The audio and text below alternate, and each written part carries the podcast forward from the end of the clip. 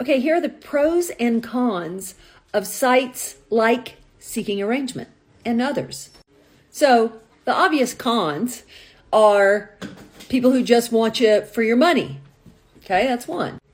People who may not be who they are pretending to be. This could both go for the person who's pretending like they have a lot of money or the person who wants to be financed.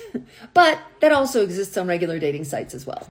Another big con is that even if you do start dating them, even if they seem amazing and you're footing the bill, you are never going to know, even if down the road it seems like the heart's involved, you're never going to know for sure if their heart is really involved or not. And it's probably not. It's probably usually just about money. But there are a few pros. There's some pluses in the plus column here, and let's talk about that.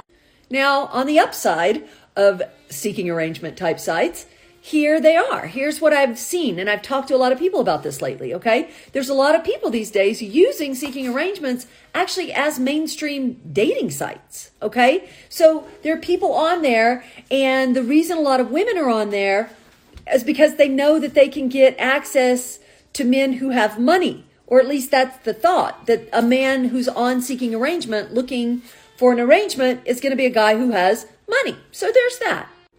Number two, if you are on a site like Seeking Arrangement and you're you put on your profile that you're actually not looking for an arrangement, that you are successful in your own right and looking for an authentic person, you're absolutely going to stand out, I would think, above and beyond the rest.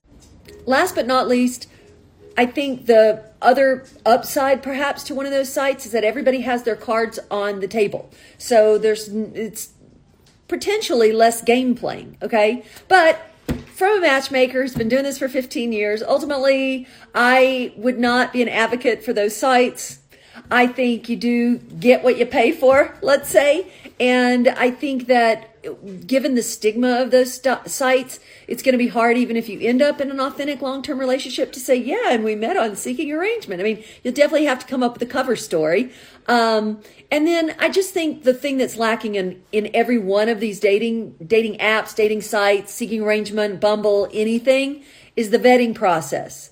There's nobody looking out for anybody. Okay. So you got to look out for yourself. Unless you're working with a private matchmaker, somebody like me, vetting is what we're supposed to be doing. Hopefully you've hired the right matchmaker and they're doing their job. All right. But a matchmaker should always have your back. I hope it helps.